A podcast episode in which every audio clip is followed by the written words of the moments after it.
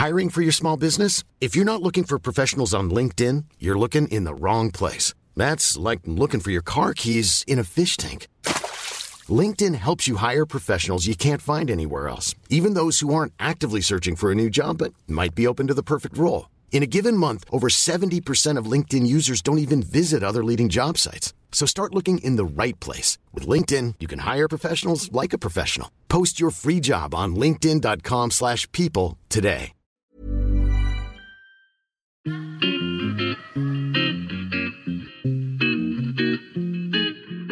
Salut les gars, je suis Anne-Laure Baratin et vous écoutez le podcast Genre de fille.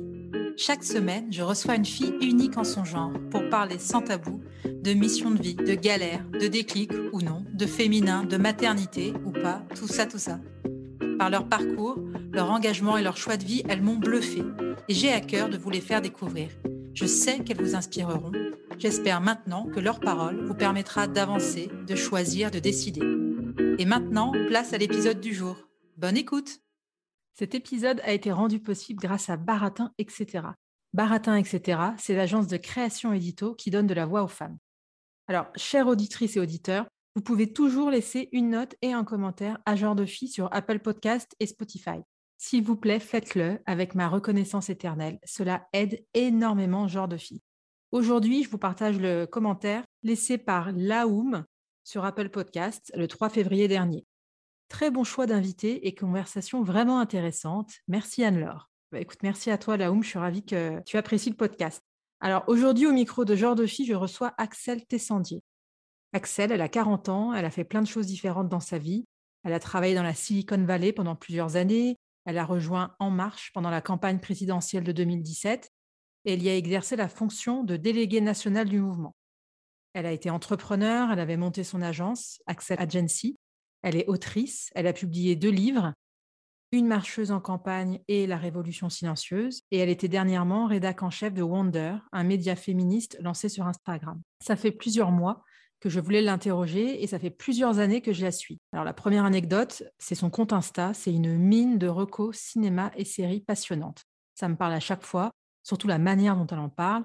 Et la deuxième anecdote, c'est quand lors d'un cours d'astrologie, Sophie Keller a parlé d'elle en soulignant l'importance qu'elle avait eue dans son parcours. Ben, en fait, je savais qu'on se parlerait un jour. Je ne sais pas si c'était de l'intuition, une certitude, j'en sais rien. Sûrement un peu des deux. Et donc, quand je lui propose de participer au podcast, elle me répond un grand oui. Elle me félicite pour mon podcast, donc ça, ça fait quand même toujours plaisir. Et puis, une de ses premières réactions, ça a été Mais tu sais que j'ai pas d'actualité là, en fait, euh, en ce moment. Et en fait, s'en est suivi une discussion passionnante qui est partie dans tous les sens, comme j'adore. Donc voilà, aujourd'hui, on va avoir une discussion un peu plus structurée, mais c'est justement un épisode où on va parler de la pression qu'on se met à vouloir se définir par ce qu'on fait. On va parler aussi du luxe immense que c'est de pouvoir réfléchir à la prochaine étape de sa vie pro et de profiter aussi du chemin, même quand la vue n'est pas dégagée. Bonjour Axel, je suis ravie de te recevoir au micro de Genre de Fille. Comment vas-tu? Bonjour, bah, je suis ravie d'être là. Écoute, ça va et toi? Eh bien, écoute, ça va. Ouais, ça va très bien. Moi aussi, ça va très bien. C'est ce que j'expliquais un peu euh, en intro. Euh, donc, j'expliquais un petit peu ton parcours, même si on va en reparler euh, pendant cet échange. J'ai l'impression que tu assumes d'être une fan de développement personnel. Alors déjà, est-ce que c'est vrai? Je dirais développement tout court, peut-être mais effectivement, il y a une recherche euh, de, soi. Ce qui m'intéresse, c'est ce qu'on en fait pour les autres. Et, euh, dans le développement personnel, euh, c'est un peu. Moi, j'aime pas les microcosmes. J'aime pas m'enfermer dans n'importe quel secteur. En fait, j'aime être curieuse de tout. Donc, évidemment que je m'intéresse à la recherche de soi et comme je m'intéresse à, plein de choses. Mais si ta question, c'est d'assumer les interrogations de l'existence, oui, oui, sans problème si ça peut aider des gens à se dire qu'ils sont pas dingues ou que c'est pas complètement fou de se poser ces questions-là, euh, tant mieux aussi toujours. Et est-ce que toi, tu, te connais vraiment? Est-ce que tu as le sentiment de, de, te connaître? Tu parlais d'identifier de, ces moteurs. Je pense que c'est euh, une quête d'une vie, hein, de toute façon, euh, de, savoir qui l'on est.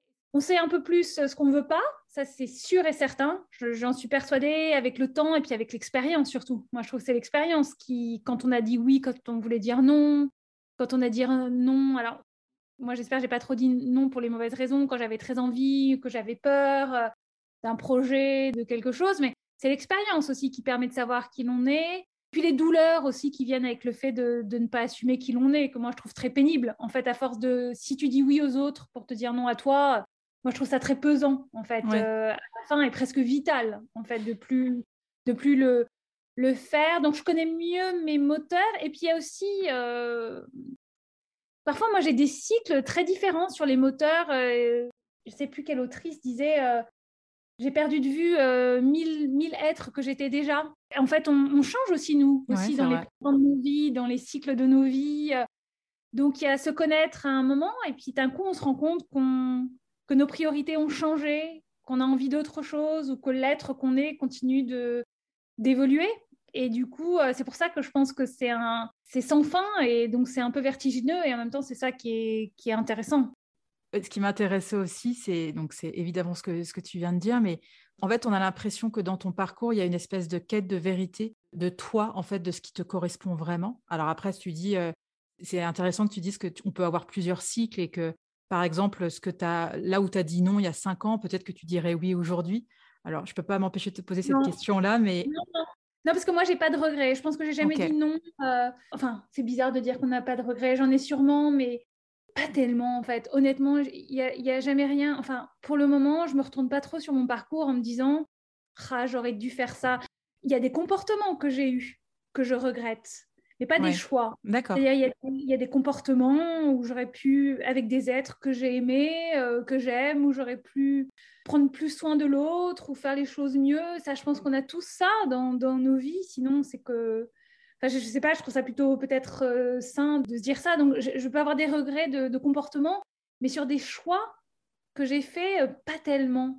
Pour être honnête, donc c'est pas la question de se dire ah là là, il y a cinq ans, j'aurais dû dire oui à ça. Non, non, c'est pas du tout de, de cet ordre-là, parce qu'en plus, tu es dans la vérité du moment. Oui, complètement. Et c'est celle-ci qui, qui, compte. Et en fait, si tu es dans la vérité du, du moment, généralement, tu atterris au bon endroit avec les bonnes personnes. Si les moteurs sont bons, si tu sais pourquoi tu dis oui, etc. Donc, je vois ta question qui arrive. Et il n'y a aucun regret à ce niveau. Euh, là de, des choix euh, de refuser euh, des, une carrière politique ou des choses comme ça euh, à ce moment-là. Et quant à la quête de vérité, c'est vrai, mais c'est presque quelque chose qui me dépasse en fait. Parfois, moi, j'aimerais être plus relâchée en fait là-dessus, mais il y a en moi un truc qui est, qui, je t'assure, qui est presque plus fort que moi en fait sur le côté de ne pas se mentir jamais, d'être toujours dans une espèce d'authenticité euh, où parfois je me dis écoute ça va tu, vas-y sois plus cool sois plus relax et on verra. Et en fait euh, voilà et je pense parfois aussi qu'il faut encore une fois c'est l'expérience. Moi parfois la vérité euh, de ce que je suis m'apparaît avec l'expérience. Après il faut accepter c'est marrant j'avais cette conversation avec une amie ce week-end où je suis un peu perdue sur une situation. Et elle me dit tu sais il faut accepter de ne pas savoir hein. Il mm. faut accepter de dire je ne sais pas à ce moment-là et de lâcher prise là-dessus, parce qu'en fait, c'est sur le chemin que la réponse euh, se trouve. Et c'est très vrai, mais pour moi qui suis un peu contrôle fric euh, et un peu, euh, un peu anxieuse, parfois c'est difficile, alors que la beauté des, choses se fait aussi là, quoi, dans un certain. Alors la question que tu avais devinée, les, personnes qui nous écoutent, elles l'ont peut-être pas devinée, sauf si elles te connaissent un ah peu. Mais effectivement, la question, c'était donc, tu as, décliné il y a cinq ans euh, l'offre d'Edouard Philippe euh, pour le poste de secrétaire d'État au numérique. Et c'est mmh. c'est vrai que ça a étonné pas mal de monde. Et moi, ce que j'ai retrouvé un peu dans, dans ce que tu expliquais, tu disais qu'en gros, c'était pas, tu étais lessivé et que c'était pas aligné avec. Enfin, je ne sais pas si j'utilise les bons termes, mais du coup, tu vas pouvoir répondre. Non, non, lessivé, lessivé c'est le très bon terme. C'est vrai. J'étais vraiment, euh, j'avais tout donné pendant la campagne. Et puis moi, je suis quelqu'un, je, je, ne sais pas m'économiser quand je suis à fond dans quelque chose. Je, je, je n'ai pas de, je, ne sais pas faire en fait. Euh, tu sais, il y a ce truc équilibré. Ouais. Sa vie, son travail, son machin. Moi, je crois que quand quelque chose te tient à cœur, ça déséquilibre forcément quelque chose. Hein. En tout cas, moi, j'ai un peu ce trait de personnalité là donc j'étais très lessivée, j'avais l'impression d'avoir tout donné. Je... J'avais une intuition quand même. Quelqu'un m'avait dit, euh, tu sais, les gens des conquêtes ne sont pas forcément les gens du pouvoir. Et ça m'avait marqué cette phrase parce que moi, le pouvoir euh, ne m'intéresse pas. Moi, ce qui m'intéresse, c'est être utile, c'est être là où je dois être par rapport à mes petits talents qui rencontrent un besoin euh, ou un petit savoir-faire ou qui rencontrent un besoin de la société ou du monde à ce moment-là. Et en fait, c'est ça mon moteur. Et, et après, j'avais peur. Euh, et puis moi, je suis un peu idéaliste. Euh, j'aime les élans. Donc j'ai un peu peur si les... tous les mots compromis, euh, etc., ne sont pas des mots trop dans mon vocabulaire, malheureusement, peut-être, je ne sais pas. Mais j'aime l'idée de faire. Ça, j'aime l'idée de, faire les choses. Donc, effectivement, il y a, cette possibilité-là dans, ce secteur-là. Mais j'ai senti je ne sais pas, j'ai une intuition, je, n'avais pas l'envie, je ne pensais pas que j'étais la bonne personne, j'étais très fatiguée et euh, j'avais l'impression que la suite de l'histoire euh, n'était pas la mienne. Et en même temps, je voulais pas trahir, en fait, euh, pas tellement les gens avec qui j'avais fait la campagne, mais les gens que j'avais convaincus pendant la campagne de, voter, de voter pour lui, parce que donc, du coup, moi, j'avais fait la campagne de 2017 pour Macron j'avais pas envie, euh, pour tous les gens qui avaient, qui avaient compté sur moi, par exemple, pour faire quelque chose après, et qui avaient écouté, l'avaient écouté lui, ou qui s'étaient interrogé parce que toi, à ta petite échelle, avais, tu correspondais à quelque chose qui résonnait pour eux. Ça, j'avais peur de les décevoir eux, en fait. Si je disais non et qu'ils s'attendaient à ce que je sois là ou je sais pas. Mais après, il faut faire les choses aussi pour soi. Et puis, j'espère, euh, j'espère qu'après euh, le chemin que j'ai continué, a permis euh, à certains de me retrouver peut-être dans des endroits qui me correspondaient plus. Puis en fait, moi, j'ai quitté En Marche assez vite en 2018, en fait. D'accord. Et donc, j'espère que les gens ont pu me... J'ai aucun regret, hein, du tout, du tout, du tout. Oui.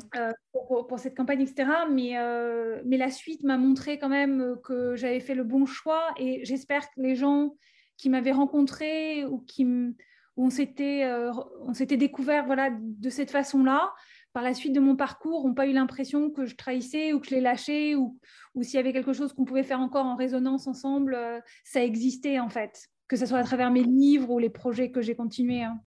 Et donc, euh, en fait, on, va y revenir après, mais justement, là, tu parles de l'intuition et mm-hmm. ça, a toujours une place importante dans, tes choix. Euh, est-ce que. Ouais, ouais c'est vraiment. Et en fait, c'est marrant parce que aussi, quand on revient à ta question sur le développement personnel, c'est aussi un peu cet intérêt-là de se connaître. ça permet de, se reconnecter à une intuition. Euh. moi, je sais que quand je suis perdue, quand j'ai plus confiance en qui je suis, euh, en ce que je peux être, mon radar euh, d'intuition est, totalement brouillé. Et du coup, je pense que les deux sont complètement liés. C'est-à-dire, quand j'ai plus d'instinct, je suis. Quand je sais plus qui je suis, quand on. Je sais pas, je me suis laissé convaincre que j'étais pas bien pour ça ou ça. Et, l'intuition, en fait, je, alors que d'un coup, je suis un peu alignée, quand euh, je me refais confiance, quand je retrouve un peu, euh, c'est plus facile de me connecter à, mon intuition, en fait. Euh, mais elle est toujours là, donc effectivement, moi, je la cherche. je la cherche toujours, c'est un truc des tripes, c'est un truc de... de, Et, la grande difficulté pour moi, c'est de, de, bien faire la différence entre voilà l'intuition et l'anxiété. C'est-à-dire, quand j'ai peur, de quelque chose, de bien faire la différence entre euh, mon intuition qui me dit tu es sur le mauvais chemin et mon anxiété euh, qui a une peur euh, avec des, croyances limitantes, en fait, c'est-à-dire quelque chose où je me suis convaincue que j'étais pas capable ou que j'allais me blesser ou que j'allais, ça allait être très dur et pourtant j'ai l'envie de le faire. Mais j'ai un, j'ai une pensée qui, qui, me fait croire que non. Donc en fait, je trouve la difficulté, c'est toujours quand il y a une traque ou une peur qui serre un peu le ventre, pour moi, c'est de faire la différence. Est-ce que c'est de l'anxiété euh, C'est de l'intuition? Est-ce que, est que ma peur m'empêche de faire quelque chose Ou au contraire, c'est j'ai mon radar euh, autoprotecteur qui s'est mis, euh, qui s'est mis en route? Oui, mais en fait, je me reconnais tellement dans ce que tu dis parce que je trouve ça hyper dur d'identifier. Quand on a peur, en fait, on nous dit souvent il faut dépasser ses peurs. S'il y a de la peur, c'est qu'il faut y aller. Mais en fait, différencier la peur de l'intuition, parce que la peur aussi, ça peut être te dire c'est c'est pas ta place et c'est pas forcément mauvais quoi. Cette injonction, elle est hyper pénible parce que dépasser ses peurs, ben parfois c'est très dur et puis elle existe toujours en fait la peur, elle t'abandonne pas. effectivement, sur des projets qui, qui, te tiennent à cœur, elle sera d'autant plus là. Donc en fait, pour faire la différence, hein, c'est toujours pareil. S'il n'y avait pas la peur, est-ce que j'aurais envie? Quand j'ai envie de quelque chose, je le sens et, et en fait, si c'est la peur qui me fait dire non, je dis ok, donc tu vas dire oui. Mais si c'est le manque d'envie qui me fait dire non, euh, maintenant je le reconnais, je le reconnais mieux quand même. Mais c'est vrai que c'est vrai qu'il faut, il faut, il faut tuner la différence. Euh, c'est pour ça, moi, je pense quand tu as peur, tu le sens quand c'est parce que tu as une pensée limitante qui te dit je peux pas le faire ou et quand c'est une peur qui te dit c'est pas pour moi, c'est pas moi, c'est pas moi. Ben, c'est deux choses différentes en fait. C'est pas moi et j'ai peur de me planter. Au fur et à mesure, c'est comme un petit muscle hein, que tu travailles quand même. Complètement. Mais euh, moi, j'ai le souvenir d'une décision euh, euh, pro où je sentais, enfin, j'avais peur et je me suis dit, allez, j'y vais, j'y suis allée. Et après, a posteriori, j'ai je, réalisé, je me suis dit, mais je savais que c'était pas le bon truc pour moi. Après, c'est toujours facile a posteriori, mais comme tu dis, je pense que c'est vraiment un truc. C'est pour ça, il faut pas s'en vouloir. C'est, On parlait des expériences au début de notre conversation. Mm. C'est aussi les expériences hein, qui nous apprennent les choses. Qui on est... on t'y reprendra pas deux fois. Ouais, on t'y a appris une fois. Non, mais en plus, c'est important. Moi aussi, j'ai appris plein de fois par l'expérience, euh, mille échecs, euh, mille rejets, euh, mille trucs où en fait, je me suis dit, j'aurais jamais dû dire oui. Tu apprends comme ça. Et, et c'est pas pour ça d'ailleurs, avec ces expériences, c'est aussi important de continuer à dire oui. tu sais, c'est comme en amour, c'est pas parce que tu as été blessé une fois qu'il ne faut pas y, retourner. Ben, c'est pareil dans les expériences je veux dire, se planter, euh, tu as le droit. Hein. C'est aussi comme ça que c'est aussi comme ça que tu fais les choses. Mais je pense qu'au fur et à mesure, tu, tu, reconnais un peu les choses. Et tes plantages ne seront pas exactement les mêmes. Il y aura encore un endroit où tu te diras, bon sang, je le savais. Hein. Ça t'arrivera encore. Hein. Complètement. L'important, c'est au fur et à mesure de, de, le savoir un peu plus et de ne pas faire euh, les mêmes erreurs, en fait. Mais on en fait tous, on en fera encore. Et, mais c'est ce que tu racontais aussi, je trouve ça hyper intéressant, dans un article, euh, je ne sais plus si tu étais interviewé ou si on reprenait tes, une citation, mais quand tu as fait ton, le meeting à Bercy devant 20 000 personnes, où en gros, euh, euh, l'équipe de Macron t'a dit, bah, tu nous fais un petit discours ou tu nous fais un peu l'intro, au début, est-ce que tu as dit, tu as dit en gros, ouais, vous êtes ma boule, mais en fait, après, tu y es quand même allé.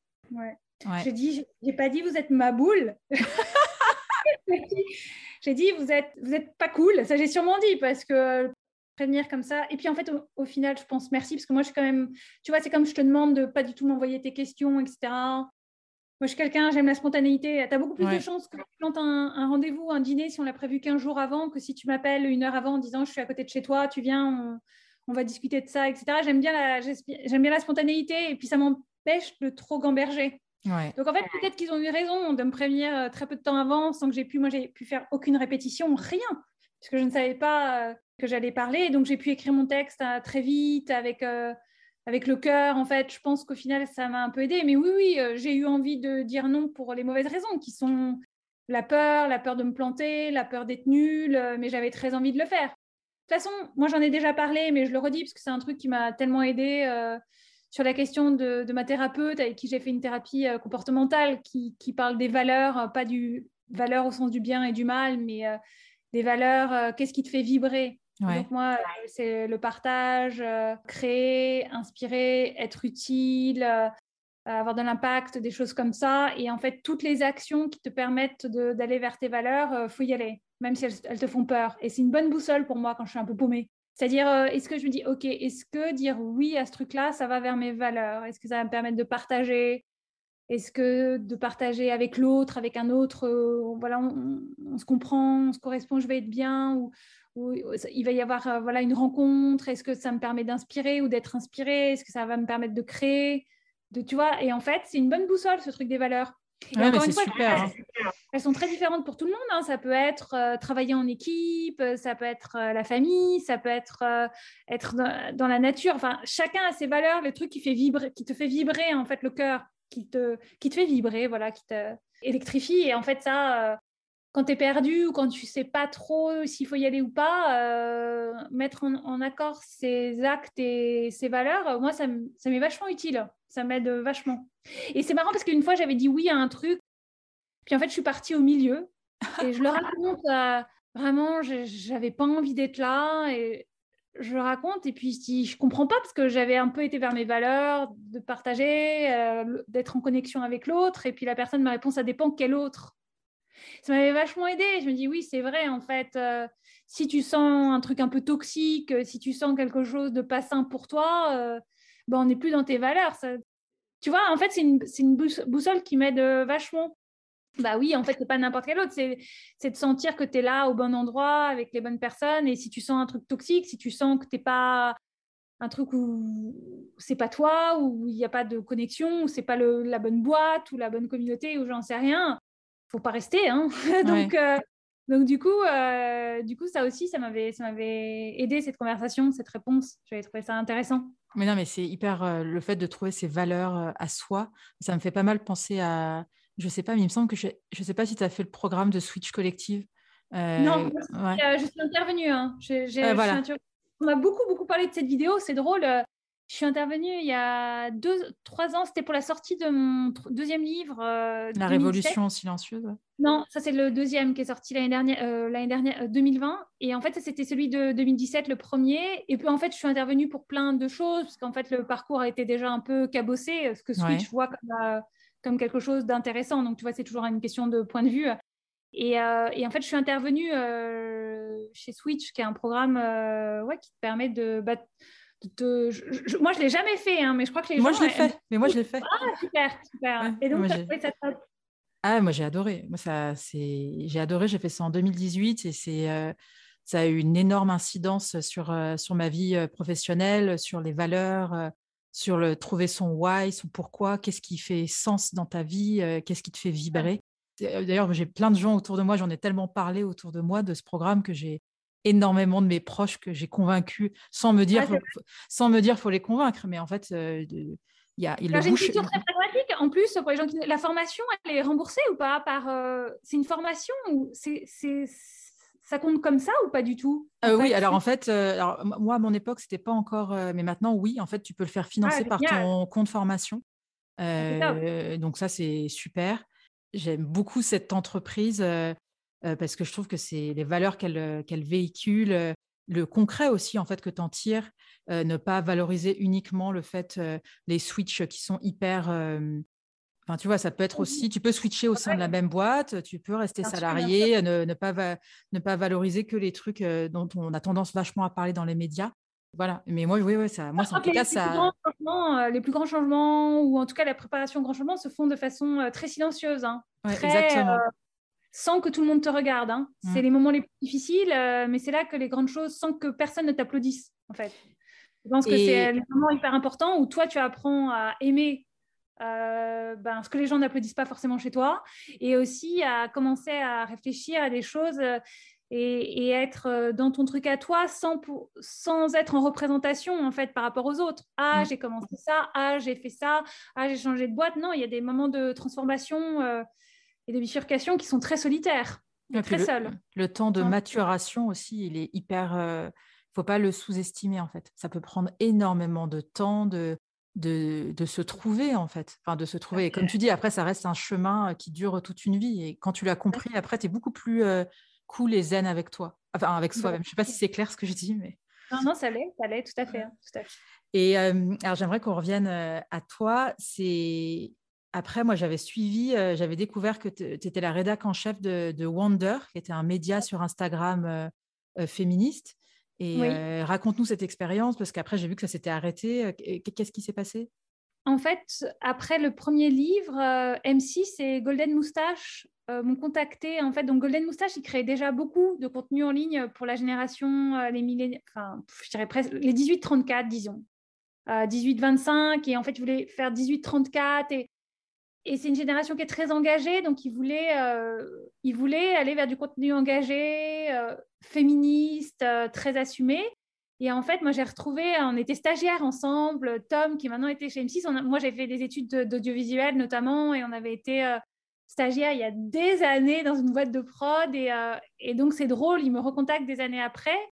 Et puis moi, je suis quelqu'un de très dans l'humain, très affectif, euh, très affectif. Donc euh, un projet pour moi, c'est toujours une rencontre en fait. C'est pour ça que je te parle de Tom avant, tu vois le, projet, parce qu'en fait, humainement, je, je, me dis ah ça peut être sympa de travailler avec lui pendant quelques mois. Donc on a travaillé plus d'un an en fait quasiment ensemble. Et puis après, Adrien Labastir, qui était le directeur de Golden Moustache, donc en fait, on a lancé en décembre 2018. Et moi, en fait, je suis partie. Euh, moi, je t'ai dit, j'aime les élans. J'ai l'impression que je suis. J'aime les pages blanches. J'aime. Euh, en fait, j'avais l'impression que je suis partie en février 2019 ou mars 2019 parce que d'abord, j'avais envie de réécrire. Moi, j'aime alterner les collaborations et des projets plus solitaires. Et euh, j'avais l'impression qu'ils n'avaient plus besoin de moi, que j'avais fait ce que j'avais à faire, en fait, qui était, moi, j'avais créé euh, ce qu'on appelle la grille, j'avais imaginé, voilà, toutes les séquences, euh, toute l'éditorialisation, en fait, de Wonder. Et puis ensuite, j'avais l'impression que ça tournait un peu. Tu vois ce que je veux dire? Et puis aussi, il y a une vérité que je n'assumais pas tellement à l'époque, je pense qu'il est plus qui est que j'ai besoin d'avoir ma création à moi, en fait, à un moment ou un autre qui arrive. Et Wonder, c'est un projet collaboratif top. Et d'un coup, moi, j'ai besoin de prendre ma plume, de prendre mon truc, quel que soit le médium, mais de pouvoir incarner quelque chose. Euh, je pense que j'avais du mal à l'assumer, mais c'est peut-être un truc de créatif ou de créateur de, de pouvoir y mettre euh, ma patte sans qu'on me dise il faut mettre un peu plus de ça, il faut un peu plus de ceci, un peu plus de cela. Et donc voilà, Wonder, ça a été une super aventure. Et malheureusement, ça s'est arrêté parce que euh, la pandémie a, a eu raison, en fait, euh, je crois, hein, parce que moi, j'étais loin de Golden Moustache, mais je crois que voilà, Golden a un peu changé son focus et que du coup, ils ont arrêté quelques, quelques projets médias, dont Wonder. Même si je suis partie avant que ça s'arrête, je pense que c'est super que ce truc ait existé pendant un an et demi, en fait. Je pense que ça a créé une super communauté, que ça a inspiré plein de gens et il y a des projets comme ça qui doivent, euh, qui doivent s'arrêter. Et, euh, et, du coup, mais quand Wonder s'est arrêté l'année dernière, au début, enfin, je, crois que c'est, oui, pendant la pandémie, moi j'étais déjà partie depuis longtemps, mais voilà, je, je, trouvais que c'était bien qu'il ait existé euh, pendant, pendant ces quelques mois, pendant ces quelques, ces quelques années. Et, voilà, et après, c'est des joies de Golden Moustache et de M6. Ça, qui sont de recentrer les choses. Euh, voilà, je, crois que Golden a, un peu changé de, de focus, je te dis. Hein. C'était un super projet. Ça m'a permis, entre les deux livres, de créer différemment, de m'amuser sur un autre médium, de revenir à une création plus instantanée, que moi j'aime beaucoup. Ça m'a permis de continuer euh, voilà l'engagement différemment, d'une façon qui me correspondait euh, aussi, de rencontrer des gens, de voilà moi ce qui sont quand même les moteurs de ma vie. Donc ça, c'était un projet en 2018-2019 que j'ai beaucoup, beaucoup aimé. Hein. Oui, mais moi aussi, j'aimais bien en plus. J'aimais bien ce, ce, média. Je trouvais ça hyper... Bah, euh, tant, mieux. Ça, veut dire que rien que pour ça, si à toi, il, te plaisait, il t'apportait quelque chose, ne serait-ce qu'à une personne, euh, ça voulait dire qu'il fallait qu'il existe. Exactement, ouais. Et j'en parlais en introduction, euh, c'est une des premières choses quand on a discuté au téléphone ensemble et quand je te disais que j'avais envie de, de qu'on ait un échange sur le sur genre de fille qu'on passe un épisode de genre de fille euh, sur toi, tu m'as dit, mais mmh attends, euh, je te préviens, j'ai n'ai pas d'actualité euh, et j'aimerais qu'on revienne là-dessus. En fait, c'est comment elle se passe, ta vie de tous les jours quand on n'a pas d'actualité. Rien que l'expression pas d'actualité est drôle. Hein. Oui, mais oui. pas d'actualité. Hein. C'est vraiment exister pour l'autre. c'est drôle parce que mmh. moi, j'ai une vie au quotidien de création, quelle que soit, même si la création, je ne peux pas la montrer aux gens pour le moment il n'y a rien que je trouve satisfaisant, il n'y a rien que j'écris qui pour le moment euh, est un troisième livre. Mais c'est drôle parce que tu vois, moi, c'est très dur pour moi les moments de, transition ou entre deux projets ou entre deux interrogations. Parce que moi, j'ai l'impression, euh, bah, on revient aux valeurs qui sont le partage, inspirer, créer, euh, rencontrer l'autre. Et du coup, quand je suis pas dans ces valeurs, c'est plus dur pour moi, en fait. Euh, donc, il reste la création à laquelle je peux me, me, me, raccrocher, qui est importante pour moi. Et donc, euh, même si elle est toute petite, même si c'est une micro, trois phrases, il faut que ça existe pour moi. Ou la création, elle peut prendre plein de formes. C'est pas seulement l'écriture. Mais c'est vrai que ce réflexe de moi était très drôle parce que je me sens comme si, en fait, j'étais inintéressante pour les autres et comme si j'étais moins légitime à parler de quoi que ce soit. Et comme si en plus j'étais moins légitime comme un exemple, je sais pas, de réussite ou de quoi que ce soit pour tes auditrices en fait ou tes auditeurs, euh, en me disant mais qu'est-ce quelle est, quelle est ma légitimité pour leur apporter quelque chose? Parce que moi-même étant dans des grandes interrogations existentielles et de création en ce moment, donc j'ai un peu ce réflexe-là contre lequel je lutte un peu parce que si tu n'existes que quand tu fais, euh, c'est une pression qui est terrible en fait. Euh, et, et, puis surtout aussi contre laquelle je lutte parce que dans ma vie je ne peux pas éviter le moment entre les deux rives. Il faut bien que je crée le pont.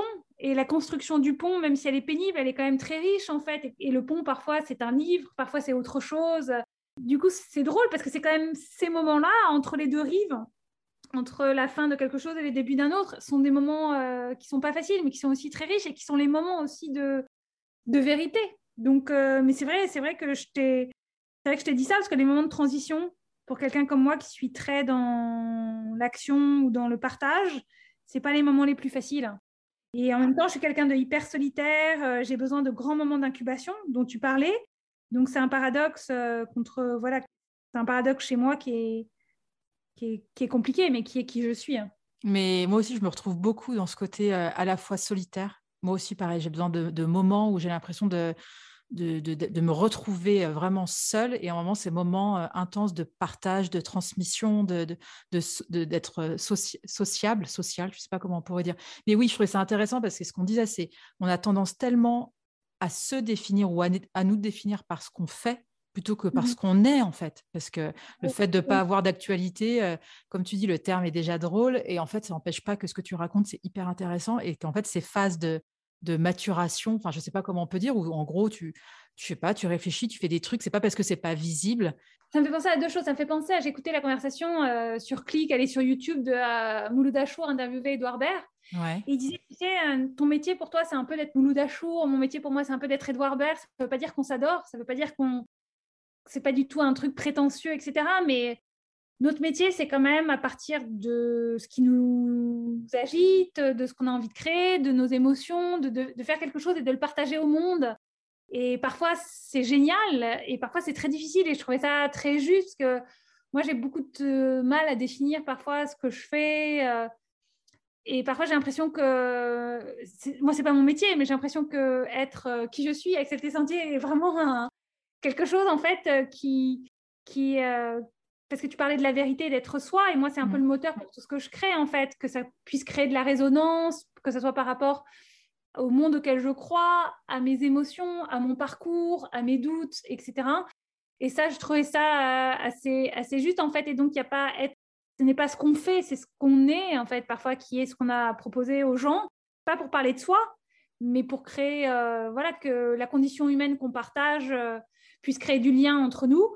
Et ça me faisait aussi penser à la créatrice d'une série qui est incroyable, qui s'appelle It May Destroy You. je sais plus. ah oui, oui, je vois, j'ai vu, j'ai adoré. C'est une série anglaise. ouais, si tu peux retrouver le nom. elle est incroyable cette série, elle est, elle est, très, elle est très dure, mais elle est très très forte. Et quand elle a reçu son, sa récompense pour la série, elle a dit. Michaela, Michaela Coel, Coel, je sais pas comment on dit. Ouais, exactement. Et en fait, quand elle a reçu, bah, je l'avais partagé sur mon Instagram, donc tu parlais très très gentiment. tu vois, mon Instagram, par exemple, quand on parle comme ça, ça me fait vachement plaisir. Hein. Parce que pour moi, l'Instagram, c'est vraiment un petit moment de création et de partage. Et quand tu n'es pas dans un gros truc de partage, c'est-à-dire j'ai un truc sur lequel j'ai travaillé pendant un an à vous montrer, etc., et ben ces micro-créations et ces micro-liens qu'on crée ensemble, ils sont super importants pour moi. Et, euh, et, du coup, quand tu me dis ça résonne, ou tu me donnes envie de lire ce livre, ou quand tu parles avec ces mots-là de, ce spectacle, etc., pour moi, c'est hyper important parce que c'est des petites micro-créations qui me permettent, on, on, est dans les valeurs là. Et en fait, et c'est un, auteur aussi euh, que j'aime beaucoup qui s'appelle Austin Kleon, qui a écrit un livre euh, en fait où il explique euh, partager sur les. Donc c'est pour les créateurs. Ces livres sont, sont il, en a écrit plusieurs. Donc moi j'en ai lu quelques-uns de, lui. Donc c'est Austin comme Austin et Kleon K L E O N. Mhm. Et en fait il dit à un moment quand quand tu, voilà, quand tu es dans une phase de création, donc il, il, a ces livres qui s'appellent Show Your Work. Je, crois qu'ils existent en français maintenant. Hein. Keep Going, et Still Like an Artist. Et en fait, dans l'un des livres, il dit euh, postez sur les réseaux, non pas pour parler de vous, pour dire euh, coucou, je suis là, mais pour regarder ce que vous avez envie de partager. Parce que ça indique en tant que créateur hein, quels sont vos thèmes du moment, où vous en êtes, qu'est-ce qui vous inspire. Et en fait, moi, ça m'a vachement marqué ce passage dans son livre. Parce que tu vois, en 3-4 ans, moi, je vois bien même que ce que je partage sur les réseaux a beaucoup bougé moi, je suis encore, euh, tu vois, euh, engagée sur les trucs de société, parce que moi, je, crois vraiment que ce qu'on est, euh, moi, je crois que tout n'est pas partisan, mais que tout est politique. Je crois que tout parle de ta vision de la société, en fait. C'est-à-dire que toute prise de parole parle de ta vision de politique. C'est vraiment la vie de la cité avec un grand C. Et, ça parle de toi, de ton rapport à l'autre. mais je le dis souvent, hein, la façon dont tu te comportes avec les gens quand personne ne te regarde, la porte que tu tiens derrière. Moi, je ne fais pas de différence entre civilité et politique, en réalité.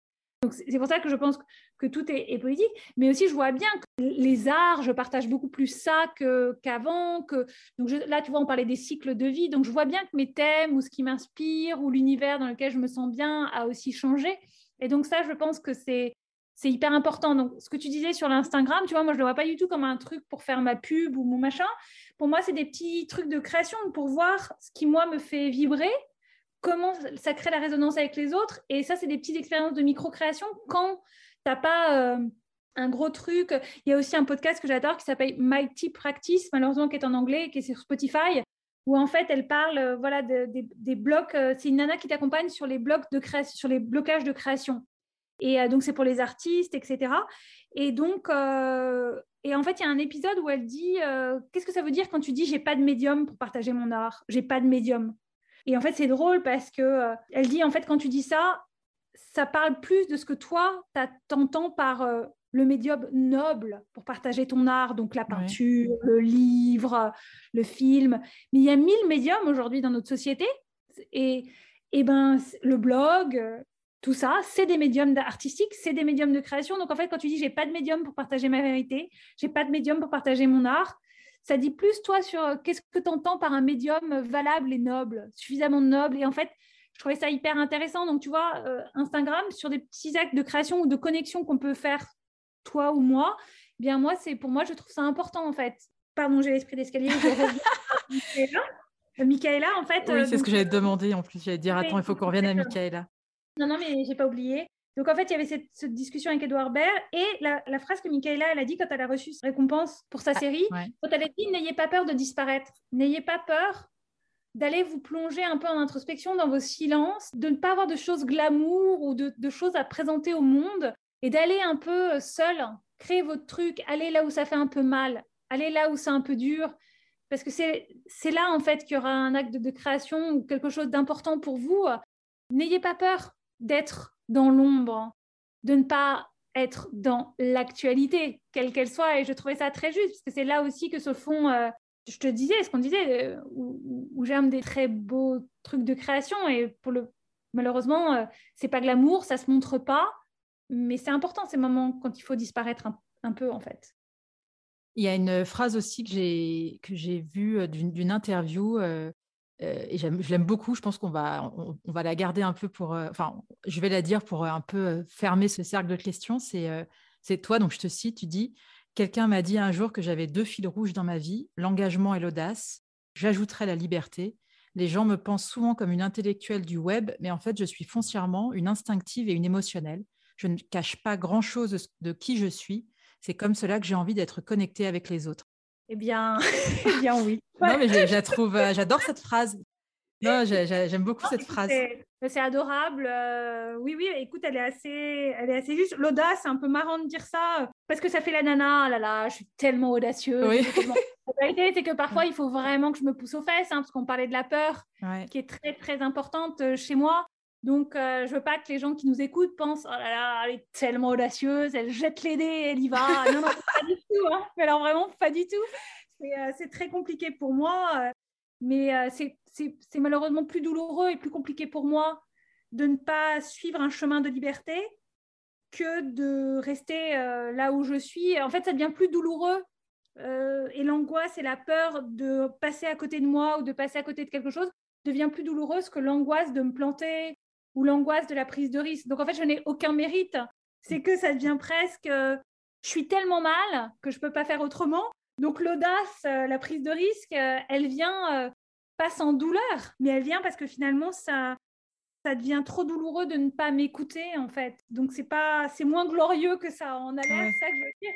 Mais effectivement, je pense que chez moi, euh, le besoin de, même si j'aime pas l'incertain, même si je peux être très très contrôle fric, euh, comme tous les angoissés, euh, j'aime pas la perte de contrôle, ce qui est débile parce que l'illusion de contrôle, elle est quand même très très, enfin dans la majorité des cas, elle est quand même, il y a peu de choses sur lesquelles on a vraiment le contrôle en réalité dans, dans, nos vies.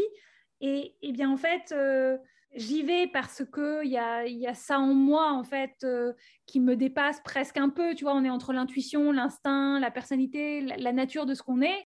Mais euh, pour y avoir accès, euh, je peux t'assurer que c'est pas toujours facile. Donc euh, oui, oui, ce besoin de, liberté, il est, il est réel, mais ça se fait pas sans un prix à payer et sans difficulté parfois. Voilà, que les gens se rassurent si c'est compliqué pour eux, s'ils sont dans des, des, des, interrogations difficiles, etc.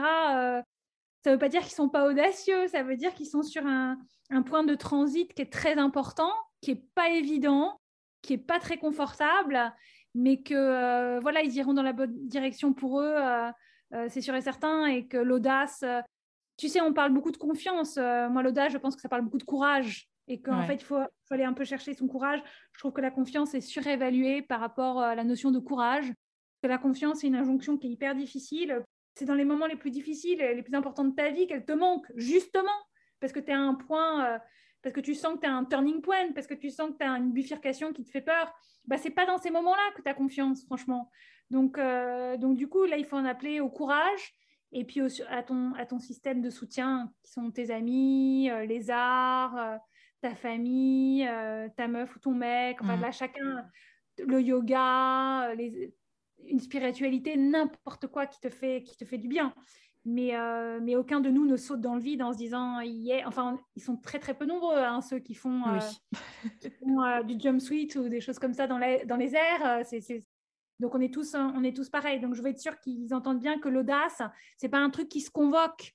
C'est un truc pareil, c'est une expérience. Elle se fait avec l'expérience et, et juste avant le saut, c'est jamais, jamais, jamais agréable hein, pour personne. Hein. Mmh.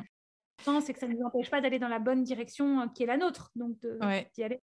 On va passer aux petites questions de la fin, Axel. Ouais, bien Alors, je ne sais pas si tu connais Annick Cogent, elle est journaliste au Monde, elle fait des portraits de femmes. Bien sûr, j'adore, je ne serais pas arrivée là sans. Oui, bah, eh ben, écoute, tu devances ma question. Alors, à toi de compléter cette phrase. Je ne serais pas arrivée là si. Si je n'avais pas eu des rencontres euh, bienveillante, des regards qui avaient cru en moi euh, avant, que je ne, avant que je ne le fasse. Je, crois que la vie est faite de beaucoup de rencontres. Bien sûr, il faut croire en soi. Je pense que on est, on est beaucoup plus fort qu'on ne le pense. Mais il y a aussi des rencontres, euh, être au bon endroit au bon moment avec la bonne personne, ça m'a beaucoup apporté dans ma vie. Donc, euh, donc les rencontres amoureuses, affectives, affectives, amicales, euh, voilà, je, pense, euh, je pense à mon ex-mari qui a été très important. Je pense à ma meilleure amie. Je pense à ma mère. Je, voilà, je, pense à des. Euh, on n'est pas là sans les autres en fait, même pour les gens très solitaires comme toi, comme toi et moi. Et si je peux me permettre une réponse bonus, je ne serais pas arrivée là si j'avais pas un petit peu pris, si j'avais pas fait le premier pas sans être sûre de voir tout le chemin. Il faut mm. faire le premier pas, même si on n'est pas sûr de voir tout le chemin, et c'est le plus difficile. Les autres, ensuite, sont. C'est comme la première page, c'est comme la première ligne que tu écris pour un livre. Ensuite, une fois que tu as passé cette première page blanche, c'est plus facile. Qu'est-ce qui t'anime? Qu'est-ce qui m'anime?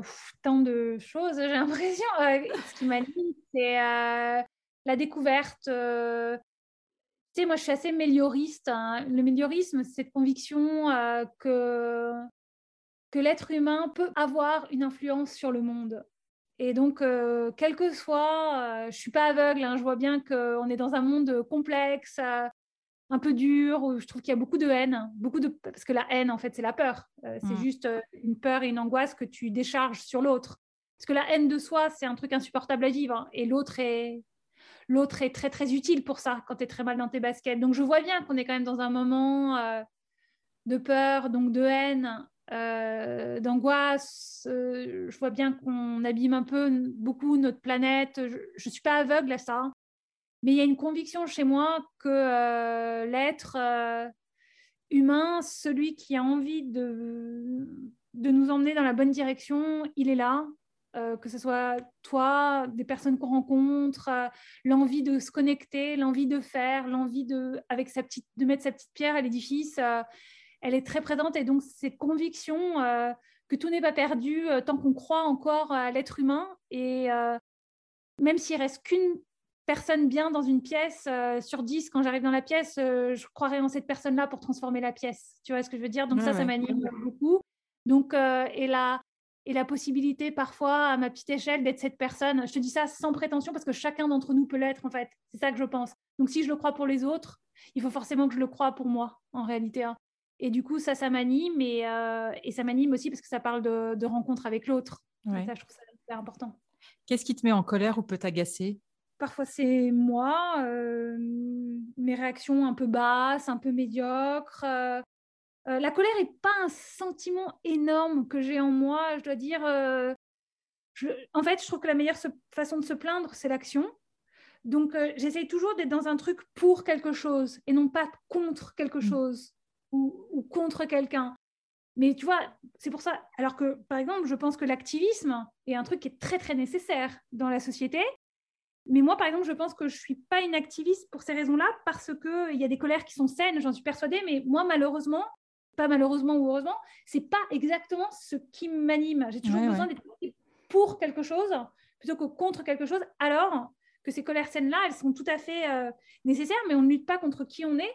Mais il y a des colères, euh, oui, oui, euh, et, dans la société, ce qui peut me mettre en colère, c'est notre, je, m'inclus dedans, notre, on a un comportement que je trouve totalement suicidaire en fait par rapport à nous en tant que collectif. On est, je me dis mais comment, pourquoi on saute, on se déteste à ce point-là?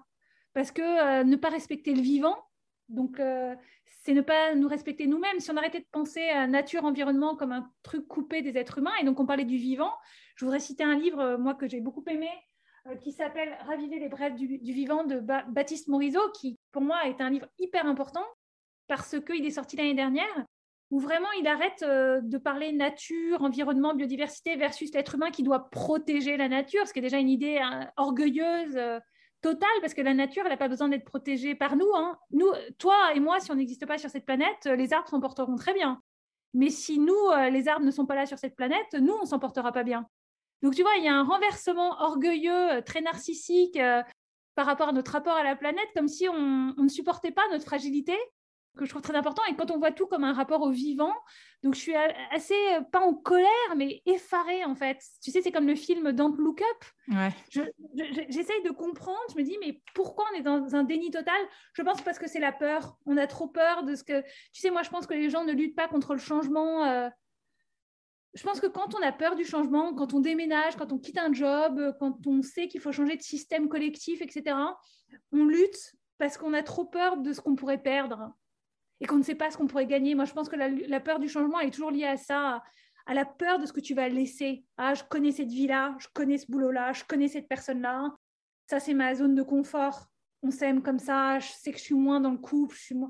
Mais quand même, c'est ma zone de... Tu sais, le changement, c'est toujours une peur de, ce qu'on pourrait perdre, pas forcément de ce qui nous attend, en fait. Et, et du coup, euh, voilà, je ne suis pas en colère, mais je suis un peu effarée. Euh, et je pense qu'on est tellement angoissé et que ça demande tellement de, de changements. Euh, que ça peut nous, qu'on peut un peu reculer devant, devant l'obstacle en fait. Est-ce qu'il y a une femme que tu aimerais entendre au micro de genre de fille? Bah, Moi j'adore Céline euh, Sciamma, euh, la réalisatrice. c'est vraiment quelqu'un qui me bouleverse. C'est marrant parce que hier, euh, je lisais un truc où on disait qui t'inspire, qui tu regardes, qu'est-ce que ça dit de toi?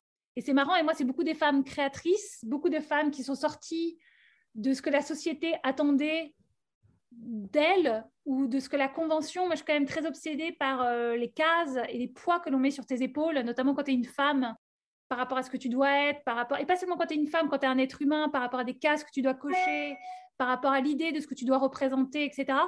Et donc, euh, des gens comme elle ou comme Constance Debré, euh, voilà, c'est son livre que je viens de lire, m'a vraiment, le dernier qui s'appelle Non, NOM, beaucoup Voilà, c'est toujours des, des femmes créatrices qui bouscule un peu nos repères. Et, comme je trouve c'est tellement difficile de lutter contre les injonctions, que ça m'intéresse toujours euh, d'écouter des femmes qui m'aident à, le faire et qui partagent aussi leur histoire. Je crois que les femmes, il n'y a jamais assez de, femmes qui racontent leur histoire. Tu sais, c'est cette phrase qui dit celui qui raconte domine le monde.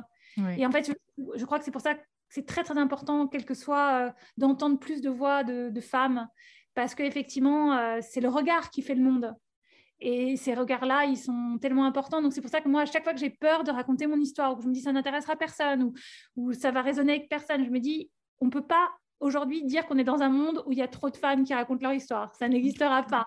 Il faut plus de femmes, quel que soit leur, euh, leur parcours, leurs origines, leur culture, euh, leur âge. il faut entendre ces voix. Je suis complètement d'accord. je suis complètement d'accord avec toi. Et la question de la fin, Axel, quel genre de fille es-tu? Quel genre de fille je suis? Oh oh, Celle-ci, c'était la, c'est la question, c'est la question bah, du. du... Est-ce, que les, filles galèrent à répondre à cette question ou pas? Euh, Quel genre de fille je suis? Euh, J'espère libre. En fait, je me demande toujours ce que j'aimerais qu'on dise de moi quand je suis pas dans la pièce. En fait, je ne sais même pas si j'aimerais qu'on dise que je suis un genre de fille J'aimerais qu'on se dise que je suis un, un être humain euh, libre euh, qui, j'espère, de là où je suis, se comporte bien avec les autres personnes et qui, à son échelle, essaye de faire que la pièce dans laquelle elle est est plus bienveillante ou plus utile ou à une, quelque chose, apporte quelque chose plus que quand elle n'y est pas. Voilà ce que j'aimerais être euh, comme, euh, comme personne et comme genre, euh, comme genre de meuf, comme que je trouve dans les groupes de filles, ce que je trouve hyper cool, et ce que en fait je trouve les mecs sous-estiment, c'est à quel point on se marre en fait entre nous. À quel point moi je suis un genre de fille très fille je suis très meuf, j'adore, euh, on parle beaucoup des rivalités féminines et tout. Moi, j'adore rencontrer des femmes qui m'inspirent, des femmes qui ont plus réussi que moi, des femmes qui ont plus... Euh, alors bien sûr, on est comme tous, parfois ça peut renvoyer à des insécurités, mais au final, quand tu dépasses ces insécurités, euh, ça renvoie à plein de choses, ça t'apporte plein de choses. Et, et voilà, moi, je suis le genre de fille qui adore les filles. J'adore discuter avec des nanas, j'adore soutenir des nanas. Et je trouve que c'est important d'être avec euh, des genres de meufs qui aiment soutenir euh, des, femmes. Ça me pensait sur LinkedIn, j'ai partagé euh, une phrase que j'avais vue qui était Entourez-vous de, femmes qui vont mentionner votre nom dans une salle remplie d'opportunités pour vous. J'adore cette, cette, phrase, je la trouve hyper puissante. Ben, je trouve, voilà, j'espère, j'espère aussi être ce genre de fille. Et eh ben, ce sera le mot de la fin. Merci beaucoup, Axel. Merci à toi. Merci beaucoup. Merci d'avoir écouté cet épisode, j'espère qu'il vous a plu. Si c'est le cas, partagez-le autour de vous et sur les réseaux sociaux. N'hésitez pas non plus à laisser un avis positif à propos de Genre de Filles sur vos applications de podcast. Pour ne rien manquer de Genre de Filles, suivez-moi à Anne-Laure Baratin sur Instagram. Si vous avez des compliments, des critiques ou des réflexions, n'hésitez pas. Merci à Marvin Marchand pour la musique du générique. Bonne semaine et à très vite. Salut